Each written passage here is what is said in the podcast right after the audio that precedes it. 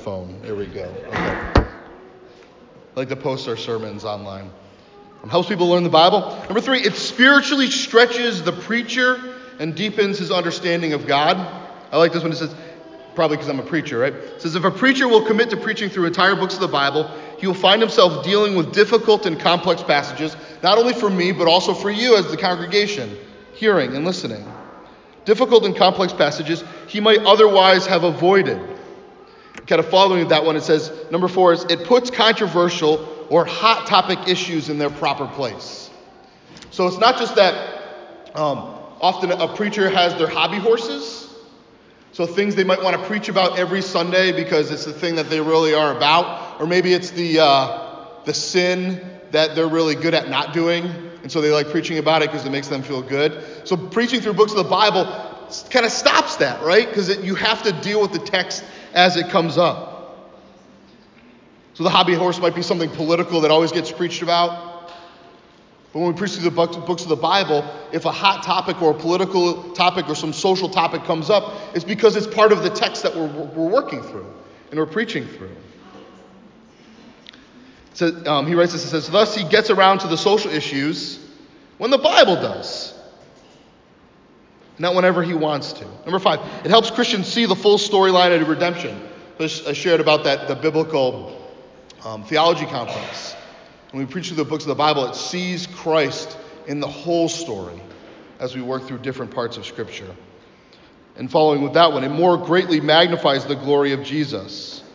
Right, Jesus Christ himself said to those disciples on the road to Emmaus, even the old covenant scriptures, the Old Testament, are about me. And as Paul says in 2 Corinthians, all the promises of God find their yes and amen in Jesus. Number seven, this is, a, this is an interesting one I don't know if I ever think about. It fosters congregational patience and endurance and commitment to the word. Now, I know, um, I think it was uh, Martyn Lloyd-Jones, I, I could be mistaken, who took like eight years preaching through the book of Romans. Um, don't, don't worry. That's, I'm, not, I'm more than likely not going to do that. Um, I'm hoping that it takes us a few months to get through John. Um, but it's a different context, right? We live in a very mobile society. He lived in a society where people lived there and generation after generation. Um, so he did have decades to preach to the same people over and over again. But this patience and endurance and commitment to the word. A pastor who commits to showing Christ week after week through book after book rewires the short attention spans of ourselves and modern congregants to the spiritual fruit of patience and the Christian virtue of endurance and the church's mandate to be people of the book. And number eight, it creates a longer pastoral and congregational legacy, right? We live in a world where, well, we don't just have the sermons printed and passed out anymore, but sermons are, are posted online and shared. And right, and they're not shared so that like we get so many hits and the pastor becomes like a super mega church pastor with some kind of crazy uh, celebrity influence, but that so people might see Christ and know him more. So back to the book of John, just kind of an intro about why we are preaching, why we preach through books. It doesn't mean we're not going to have a topical series or a series that um, is not from a book of the Bible, but generally speaking, that we will preach through books of the Bible as a general rule. So, the book of John, John actually waits to the second to last chapter to give us his purpose mission statement about why he is writing this book. And he says, But these are written so that you may believe that Jesus is the, is the Christ, right, the Messiah, the anointed one, the Son of God, and that by believing you may have life in his name. This is the purpose of John's gospel. It is for the Christian, it is for the non Christian for the non Christian that they might see Jesus as the Son of God, the Savior of the world, and trust in Him so that they may too have life. And then continuing on for now for the Christian, that we might continue in that way of life and not stray and fall into the way of death and destruction. You see, the Christian life is not just a prayer to be said and to move on. Say, well, you know, now I got my um, you know, monopoly, get out of hell free card. But the Christian life is a long obedience in the same direction. It's a life here and now, but not fully yet. And we see this all over Scripture. We see that Christ talks about the kingdom, the kingdom of God, the kingdom of heaven, that Christ's reign is now. Yes, he is, has come and he has died and he has rose again and he has ascended so that he, he's at the right hand of God, interceding and advocating for us on our behalf. But it's not fully yet. We still live in a fallen and broken world. A world where there's sin and there's broken relationships. A world where we patiently wait Christ's return, where he's fully inaugurated. And this life in Christ is life giving and hopeful. There's no more important question than the one Jesus Christ asked his disciples. He said, Who do you say that I am? Peter jumps in, answers quickly. Of course, Lord, I love you, I love you, I love you.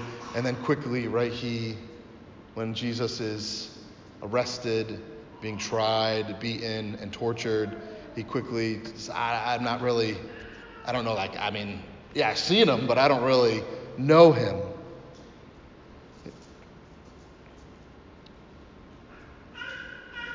This question is the most important question of all time.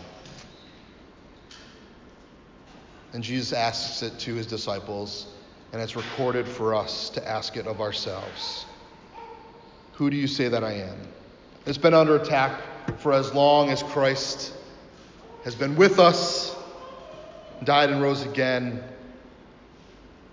Even in early Christianity, even still today, this question is one that we have to defend. Right? The correct answer to the question, in some respects, is simple enough for a child to be saved. Right? Who do you say that Jesus is? But it's so complex enough that it keeps theologians busy throughout centuries and centuries. He was just a man, some say. He's, some said he's not, he is God, but he's not fully God. He's just a little bit less than God. In these first five verses of John, he who, he summarizes who Jesus is in three ways. Jesus is the divine word. Jesus is the saving word. And Jesus is the life giving word. In John 1 1, in the beginning was the Word, and the Word was with God, and the Word was God, sets the tone for us. We read these first five, first five verses, and we can't help but think back to Genesis. Right? That was John's, he, that was, he did that on purpose. Right? It wasn't an accident. That John kind of parallels Genesis 1 1 and John 1 1. It brings us back to the very beginning, to the foundations of this world, where all that was made was made. Right? Genesis 1 1 says this In the beginning, God created the heavens and the earth. And Jesus was there. He was there in the beginning. In fact, the world and all that is in it was created by and through him. He is the creator God. Without apology or qualification, John goes back in time. Beyond Bethlehem, if you notice, there's no birth narrative in John. There's no story of, of Mary, of the manger, of no room at the inn. John continues on past that He continues on past the kings and the judges and the patriarchs and the prophets and the lawgivers. He goes back to Genesis 1 1 and even before that.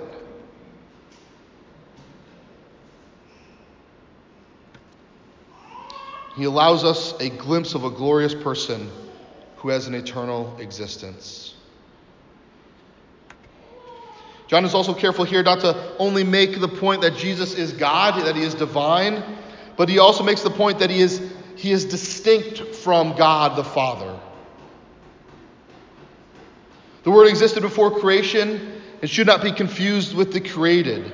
When God said, Let us make man in our image, he was speaking to Christ. God was speaking to his Son.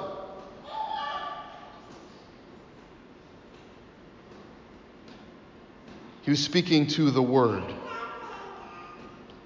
The doctrine of the Trinity is here, the doctrine of the divine, of Father, Son, and Holy Spirit. That Jesus is God, yet distinct from the Father and distinct from the Spirit. And heresies about Christ are not just something in the past that the church fathers and theologians fought over, but the heresies are here and now.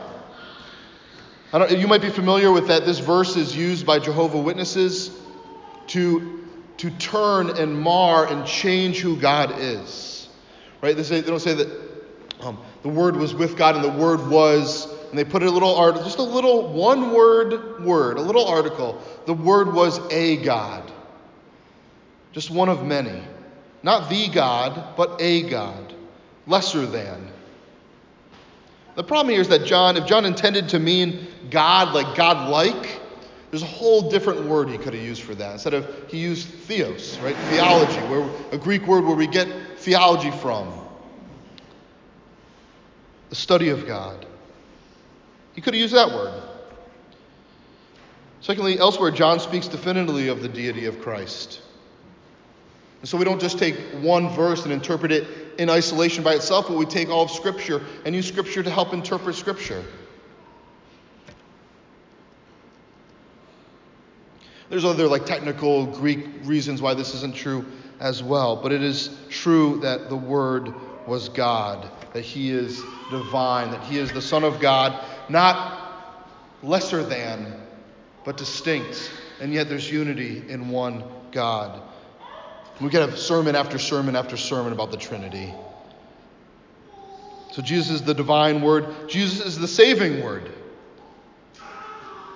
Jesus is God, yet he is not distant, he is not far away. He has come down and entered into this world. He broke into creation for the salvation of mankind. Hebrews 2 puts this so well. So the writer writes this Now, in putting everything in subjection to him, he left nothing outside his control. At present, we do not yet see everything in subjection to him, right? That not yet part of Christ's reign. But we see him who for a little while was made lower than the angels, namely Jesus, crowned with glory and honor because of the suffering of his death, so that by the grace of God he might taste death for everyone. For it is fitting that he, from whom and by whom all things exist, and bringing many sons to glory, should make the founder of their salvation perfect through suffering. Right? John intended to link the Word with God, with the God of Israel in the beginning, but he also wanted the reader to know that this is the God of the Greeks too. The God of the Gentiles, the God of those, probably most of us who aren't Jewish in nationality or ethnicity or heritage. But that this is not just the God of the Hebrews, of Israel, of the Jews, but it's the God of all mankind. The word for word, kind of funny to say, but the word for word is logos. That's the word John uses here. Logos has a deep and rich meaning in Greek philosophical life. Um, Plato, it's funny, almost, I almost said plateau because um, I was helping a girl, I'm a, I, I teach in Windsor Locks um, during the week, and uh, I'm in an alternative high school, and this girl was doing an online psych reading for her psychology class, and um, she's reading, and some of the words she doesn't know how to pronounce, so I tell her to spell them, and I'm like, sometimes I can tell her, oh yeah, that's this word. Other times I'm like, I don't even know what that word is, so let's look it up. Um, and then she kept saying plateau, but she was talking about Plato. Um, so it's been stuck in my mind because she did this. It was just yesterday, or uh, just Friday. Plato eh, uh, in, uh, writes this. Right, the, one of the fathers of Greek philosophy. He says, um, and this is, this is astonishing. And you wonder really if John knew the works of Plato as he's writing, as he's writing the beginning of this gospel. He says, It may be that someday there will come forth from God a word, a logos, who will reveal all mysteries and make everything plain. It's almost like he's a prophet, hoping and wondering and waiting that one day, right? I mean, if, if you're familiar with Plato at all, he, like, right, he had Plato the cave. And we all live in this cave, and there's these shadows, and we don't, we never know what the real real is, the reality. We only see like a shadow of what's going on in the world. Even like here, right now, you know, time, I, by the time I speak and I'm done speaking and you're hearing it, it's, it's like the future. I'm living in the future and you're living in the past because sound travels slow. He's saying, well, because of that and things like that, we, we, we can't know the realities of this world. And you, you could see him thinking about that and what he writes here. Someday, maybe, hopefully, there will be a Logos, a word, a God who will come and reveal these mysteries to us. John seizes this and he says, Look, the philosophy you wrote about, the philosophy that you believe and that your fathers have, have written and passed down, Plato and Aristotle, these great smart men, he said, It's here. It's been revealed. It is here. We have seen him. We have touched him. He has made himself known to us. Jesus is the one that gives meaning and purpose to this life. And I think that's a valuable understanding of the scripture for us. Jesus' divinity, he is God. But he's not just out there, he is here and present and has come down and with us even now by his Spirit. And there's great meaning and purpose in knowing this God, the Word. I think there are a number of modern day intellectuals that have noticed a decline in meaning, in um, was it tra- like transcendent meaning, bigger purpose meaning, kind of the bigger narrative, the bigger story. Because for so long we've been told um, by postmodernism this, this belief that you, your meaning is all that matters. Your individual meaning is all that's important. And we've really, like, as a culture, kind of grabbed onto that and said, you know what, that's true, and I'm going to live wholeheartedly for me. And then we see so many things happening and crumbling in our society because, um, I mean, the, the rates of the suicide are just so high.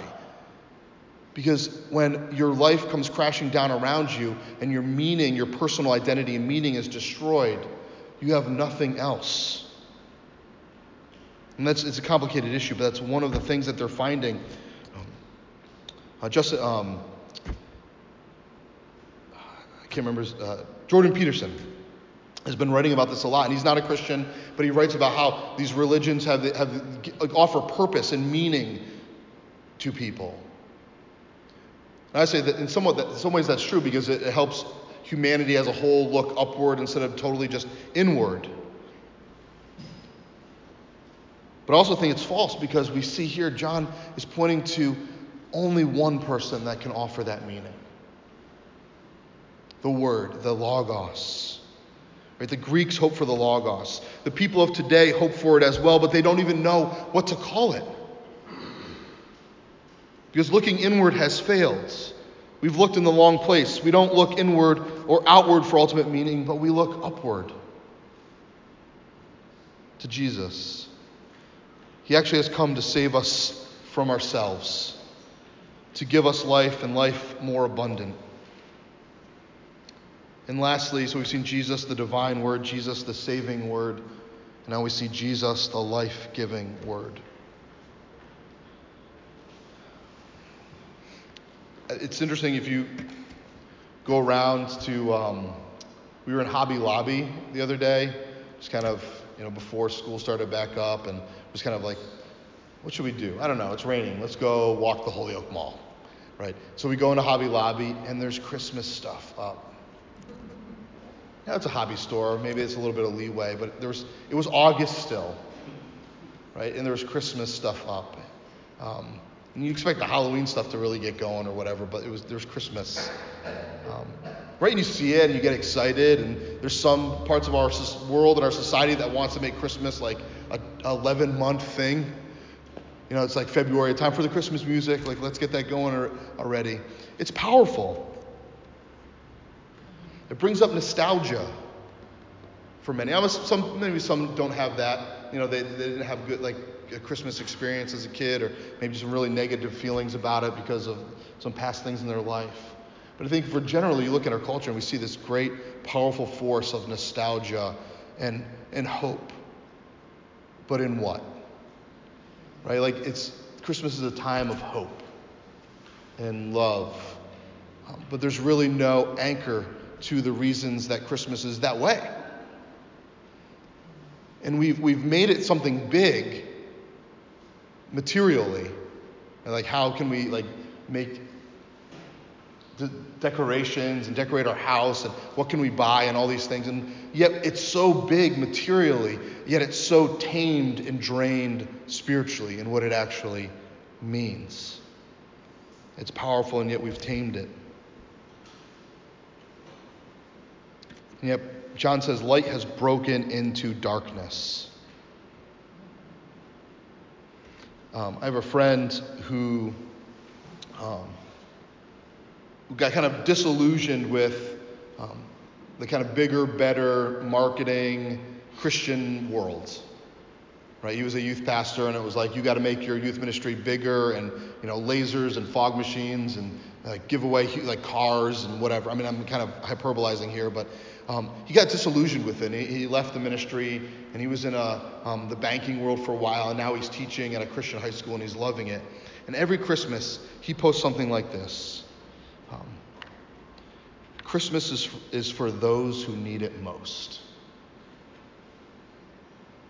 Right? Not the glitz and the glamour and the presents and the decorations, but the true powerful meaning of Christmas. That light broke into darkness in that manger, like smelled with hay and animals, and it was unassuming coronation of a king entering into this world as a baby. And he says that Christmas is for those that need it most. Or sometimes he writes, Christmas is for the broken. And it's so true, but we've made it something else entirely. We've made it something less wonderful, something less awe inspiring. We have taken a lion and we've put it behind bars, and still, even then, we replaced it with a stuffed, taxidermied version of itself. Right? There's a reason Jesus Christ is called the Lion of Judah. He is not tame, he is powerful. C.S. Lewis, um, who wrote the Chronicles of Narnia, um, said of Aslan, the lion, right, who represents Christ in his stories, right, the Lion of Judah. And um, the girls, this is the Lion, the Witch, and the Wardrobe, I believe, and the, the girls are, are scared. They don't know what to make. It's, it's a lion, after all, right? Um, you're trying to walk up to this giant lion. Um, I can't remember the exact words, but uh, they ask him, he says, Oh, it's Aslan. Um, he is, um, he is not, I'm going to say tame, but he is not tame, but he is safe. Think about that. He is not tame, but he is safe. We have tamed Jesus to be just an accessory of Christmas. Yet we know that all life is Christ, both biological and spiritual. By his power, this world was created, and by his death and resurrection and life and ascension, he has given newness of life to those who are dead in their trespasses and sins. He has made all things and is over all things. And John is moving towards the spiritual, reminded in John 3:16, right? Um, everybody knows that verse, and even if they don't know it, they recognize John 3:16 because they saw it at a football game, right? Like somebody holding up like a John 3:16 sign. For God so loved the world that he gave his only son, that whoever believes in him should not perish but have eternal life. We usually end there, right? When we if if you ever like were in Awana or something and you memorize John 3:16. John 17 says this because God did not send his Son into the world to condemn the world, but in order that the world might be saved through him. Saved from death and given life, and life more abundant and full than we could ever imagine. Not tamed, but wild and safe. He inbroke into this dark place and gave us life and light. What's the, what's the darkest place that you've ever been? You can, yeah, you can answer. I'll, I'll, take some, I'll take some answers. Howe Caverns. Howe Caverns. I remember going there, but I don't remember inside. And do they shut the lights off on you? And it is totally dark. Totally dark. You took. My, I was going to say cave, but no, I can't say that anymore. Anybody, anybody else? Yeah. I'm actually from San Diego, and we had uh, in 2008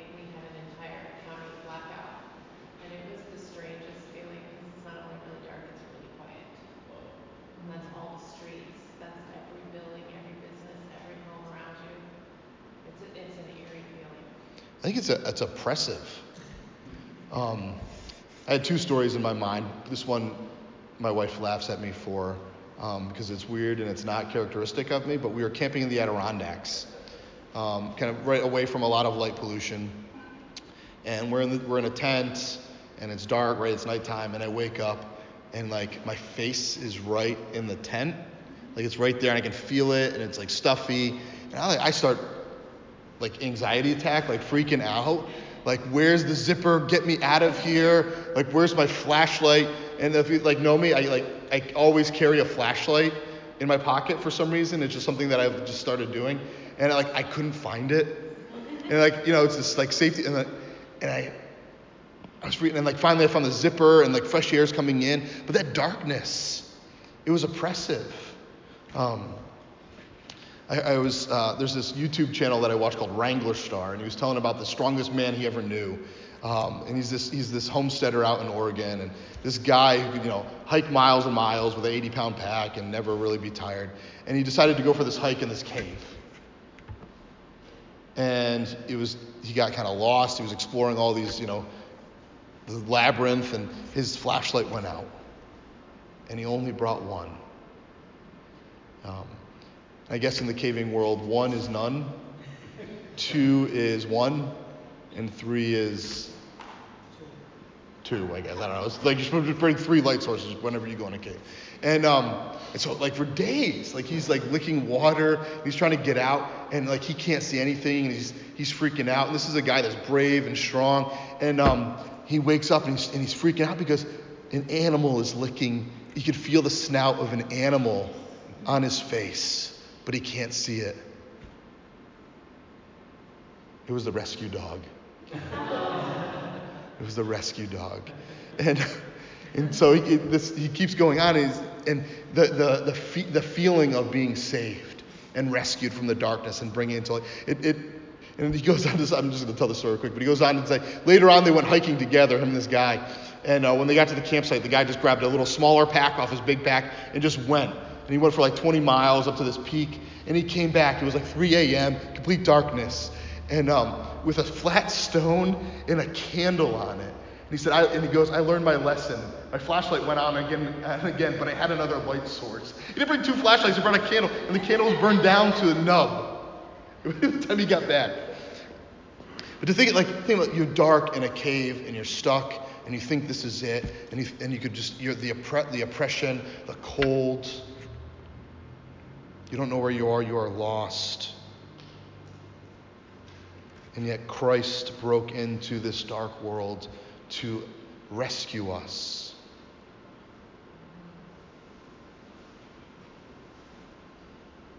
To save us. He is the light shining in the darkness that you might see and have life. Do you know God? Do you know what He is like? That Jesus came to reveal God to you. That's what the Bible says, that He is the image of God. Because He is God. That light brings life.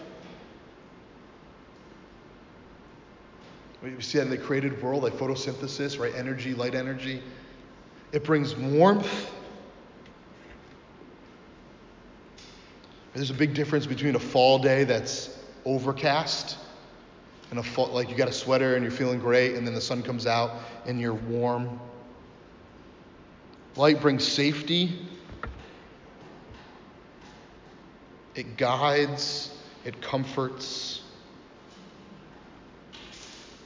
I pray that you would continue on with us in this journey through John as we re- re- get to see the revelation of Jesus Christ as he's revealed to us through the gospel of John. The light shines more and more, and we get to see more and more of what Jesus is like. Who is he? How does he help us? How does he save us? How does he give us life? How does he comfort and give us warmth? Even in this dark world, even as we wait because we're not people without hope. Right? Death is around us. We see people die. Friends and family, people taken far too soon. And we wonder, what is wrong with this place? What is wrong with this world that we live in? Why is it broken? And we're not people that look at that world and this world that we live in and are hopeless.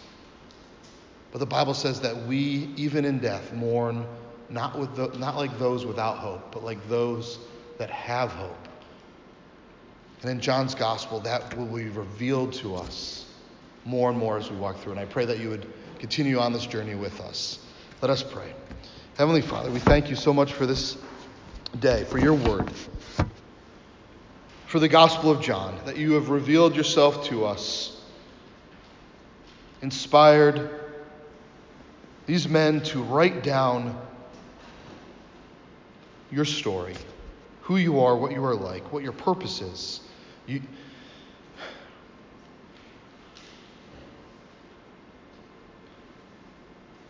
that it's breathed out from you through the hands of men.